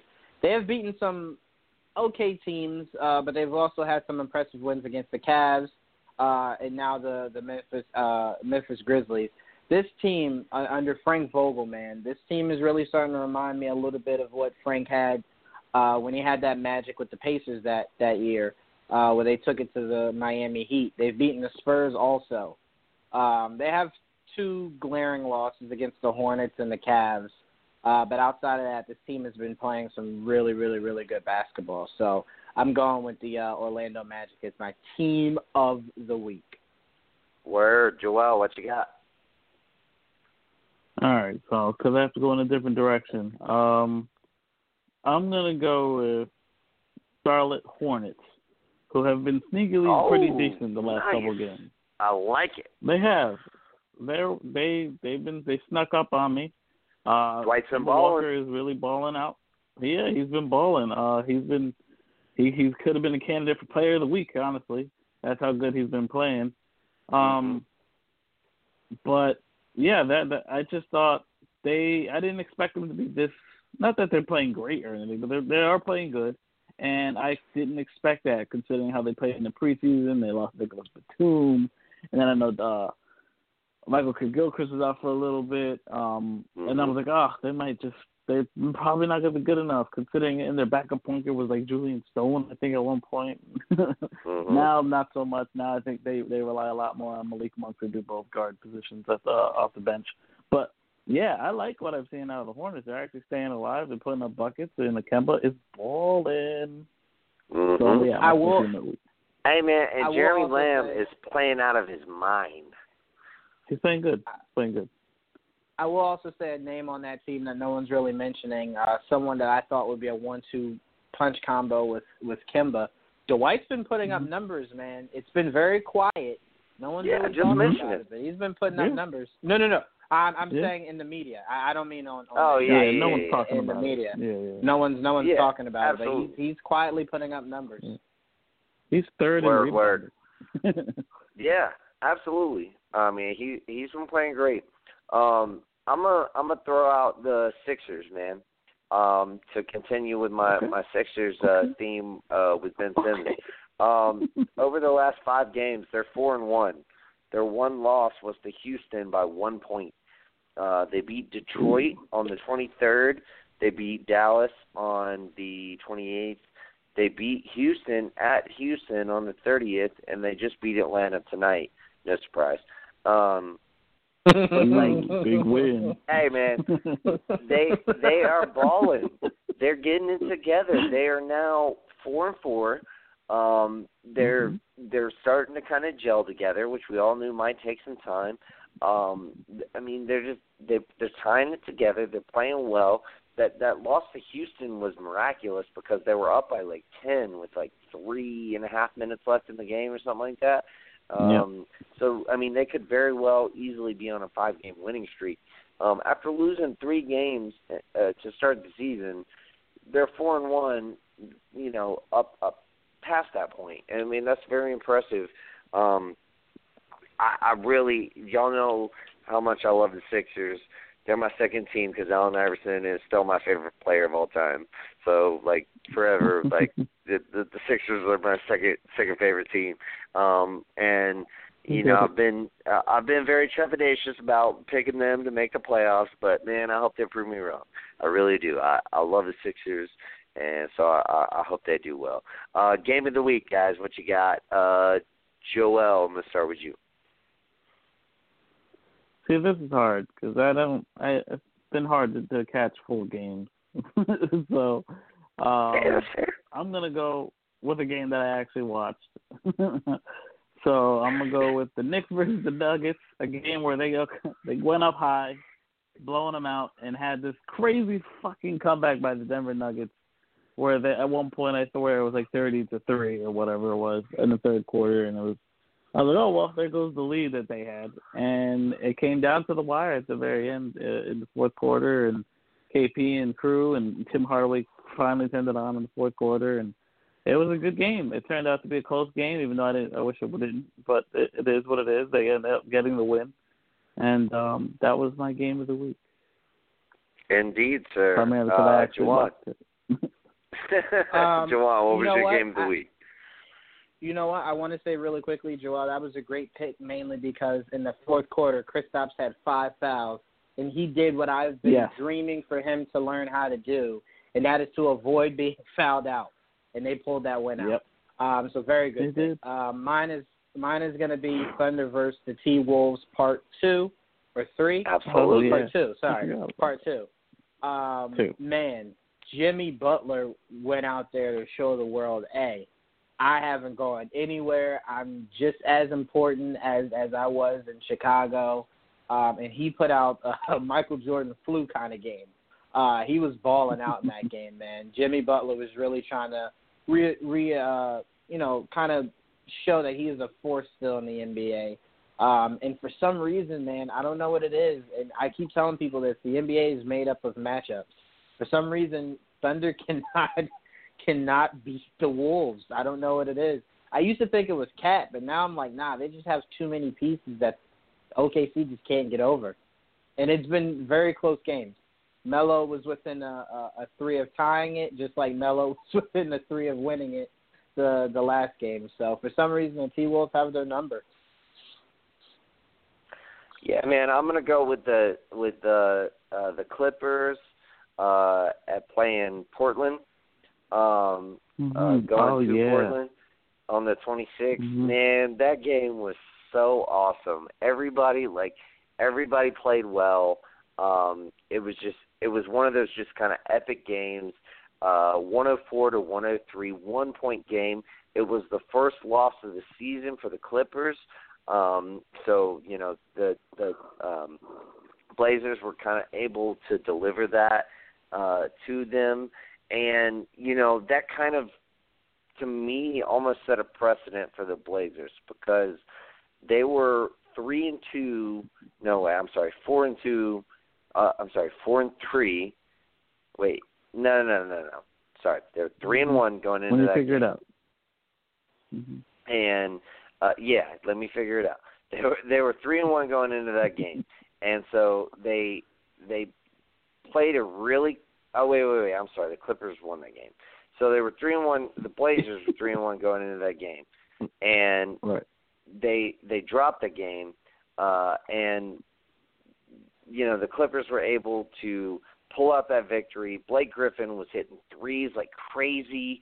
Um, dude is just balling out. He is playing so great in Chris Paul's absence. It's ridiculous. I mean, I don't think anybody saw his performance coming. Um, the, the, at least not to the degree that it is. And the way that he's been leading his team uh, in Paul's absence and just just balling out has been ridiculous. Um, so that's that's the game I'm going to go with. And forgive me for uh, just fucking up all of that. Uh, anyway, hey, it happens. Uh, we got about five minutes left. I want to I want to start a new segment. We're only going to have one part of this segment. Um, but let me let me just get a yay or nay on parts two and three. Uh, Magic gonna make the playoffs. Yay or nay, Jawan? All right, yay or nay, Joel? Oh, uh, yay, yay. We'll go yay. I'm gonna say nay. I don't think they will. I think they'll fade. Uh, let's go with uh, Clippers. Will they get home court advantage? Will they be a top four team in the West? Yay or nay, Jawan? Nay. Joel? Nay. I'm gonna say yay. I think they will, and surprisingly enough, I didn't even pick them to make the playoffs. But if they can stay healthy, I think they will. I think the Clippers got what it takes. Um, what I really want to talk about for all of you full court pressers out there, uh, we had an interesting dialogue, uh, pretty much between between Jawan and Joel. Uh, contender or pretender, Giannis Ooh. for MVP. Is he a contender or is he a pretender? Let me start with you, Jawan. Give you the floor. When you're done, just pass it to Joel. Let's hear it. Um. All right. Pretender is a really, really, really negative word. So it's gonna make it sound like I don't think he's playing MVP caliber basketball right now. Um, he is. The reason why I'm going to say he is a pretender is because to be MVP, you not only have to win games, you have to win games that matter. You have to uh, your points per game have to be up there, or some numbers have to be up there, whether it's assists, rebounds. They usually look for all three of them to be up there. Um, my biggest thing is, and last night's game was a huge indication on what to expect going forward from the Bucks. Giannis cannot shoulder the burden day in and day out. That is not because he's not talented enough. That's because there is no one that can drop. I'm sorry, Westbrook did it, but it is it is very hard. Last night, Giannis had 32 points. They lost because the next highest uh, scorer on that team had nine points. So to think that he can put up MVP numbers a large portion of this season, I just I don't see it. I do not see it. I see his star start to dim as far as MVP, not as far as how great he's going to be. As far as MVP around I'd say December, January, where the the MVP talks start to intensify. I see that going to a few other guys. I do not think uh, the star will continue to be as bright for Giannis going forward. And Joel, I'll pass it to you because I don't want to eat up all the time. Well, I don't have a giant speech. Um, as, as of right now, he is. I don't. I mean, as, as of right now, he is a contender. I don't really think it's much of a question. Of course, he is. Um, tonight was a good example of a game that he didn't carry the load. Uh, he only had what I think. I think he was under twenty. He didn't have he didn't have a great game honestly, and I think it was uh, Khris Middleton that carried the load. He had forty three tonight. So, he, but he did have a double double. He didn't yeah, have an MVP 14, night. yeah. And right, But he had five assists. He had two steals, two blocks. He filled out the stat But they lost. But they and lost. the loss. That's true. And the loss. They did lose. To That's, my that's, team of the that's week. the point. yeah, well, Yes, teams yes. lose, Well, the game's not over. is No. it over? Maybe it is. Jo- Joel, what It I was over, saying by that is, in the MVP conversation, they look for you to win to win important games, and them playing a team that could be a playoff team. Uh, you know, they look for the games against the the Cavs, against OKC. They look for you to rise up in games like that. And I'm not saying that he's not going to down the down the line. I'm just saying he has to drop 30 a game just for them to be in it. I know tonight wasn't the case for that, but are we depending on Middleton to get 20 to 40 a night? I don't know if Well, and that's I, I and that's a good point Giannis because now they're 30 and nine. and well and they're now four and four and because he didn't score thirty tonight, they probably lost because of that. Joel, quick quick retort. Uh, yeah, I'm I'm not even arguing that. I, I was I, I don't disagree with that at all. I'm just saying it's too early to tell. There's not a, a, a big enough sample size for me. I mean, you saw it last night. I didn't see it. I'm just saying it's still too early to tell if that's going to be the case. So you could be right. I'm not saying you won't. Yeah, I mean, uh, basically, Joel's just saying, "Hey, man, he can contend." Um, anyway, guys, thank you so much for joining us for another episode of Full Court Press. Uh, it was a super fun show, and as always, join us on Sunday for Geek Vibes Live at 8 o'clock. We're going to be talking all the geek culture you can handle. Thank you so much again, Thor. and Thor. adios. For Ragnarok. Ragnarok. Brain fog, insomnia, moodiness, weight gain. Maybe you think they're just part of getting older, but MIDI Health understands that for women over 40, they can all connect to menopause. It's at the root of dozens of symptoms we experience, not just hot flashes. MIDI clinicians are menopause experts offering safe, effective, FDA approved solutions covered by insurance. 91% of MIDI patients get relief from symptoms within just two months. Book your virtual visit today at joinmidi.com.